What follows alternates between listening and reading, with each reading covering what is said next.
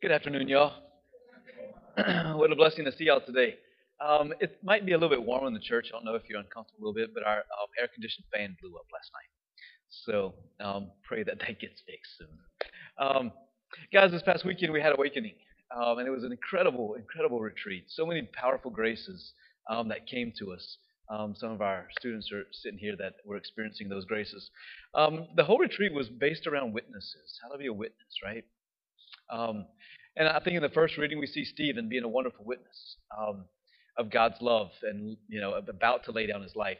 And instead of talking about the first reading, I was drawn today um, to actually the entrance antiphon and the opening prayer.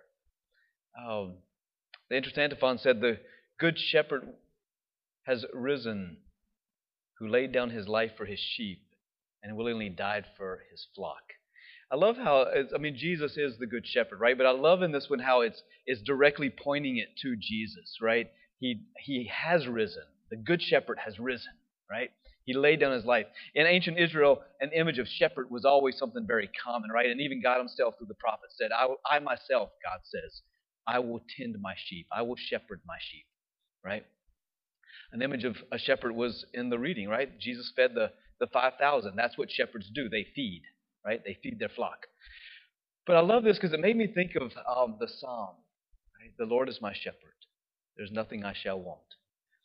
In verdant pastures, he gives me repose. Near restful waters, he leads me. I love the part where it says, Although I walk through the valley of darkness, I fear no evil, for you are with me. With your rod and your staff, you give me courage. Well, it hit me that the psalm doesn't say, As I'm walking through the valley of darkness, you remove me from the valley of darkness. No, it's as I walk through the valley of darkness, you are with me.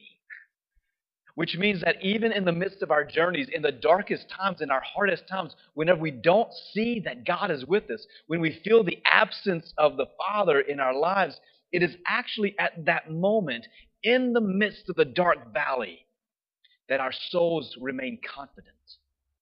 You are with me. With your rod and your staff, you comfort me. He's with us, guys, in the dark valleys. And those are real. The longer we live, the more we realize that we live in the midst of dark valleys for a large portion of our of our lives, right? This past weekend was a testimony of that, the, the funeral for uh, for Lane dark valleys. My gosh, it's incredible.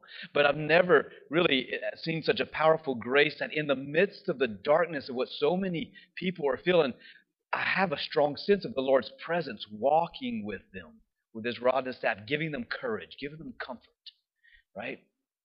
So he doesn't always remove us from the dark valleys, but he promises to walk with us. That's what the Good Shepherd does, right?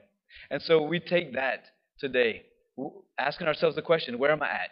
Am I walking amidst the dark valleys right now? And if so, know that the good shepherd is with you. And if you're not in the dark valleys, if you're walking in, you know, frolicking through the fields, wonderful. Great. Enjoy the fields. Frolic away.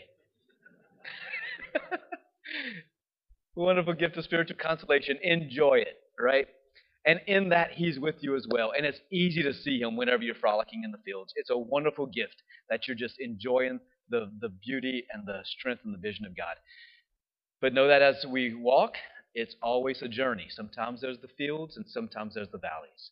Either way, it doesn't matter. God is always with us, the Good Shepherd, leading us and guiding us with His rod and His staff. Amen.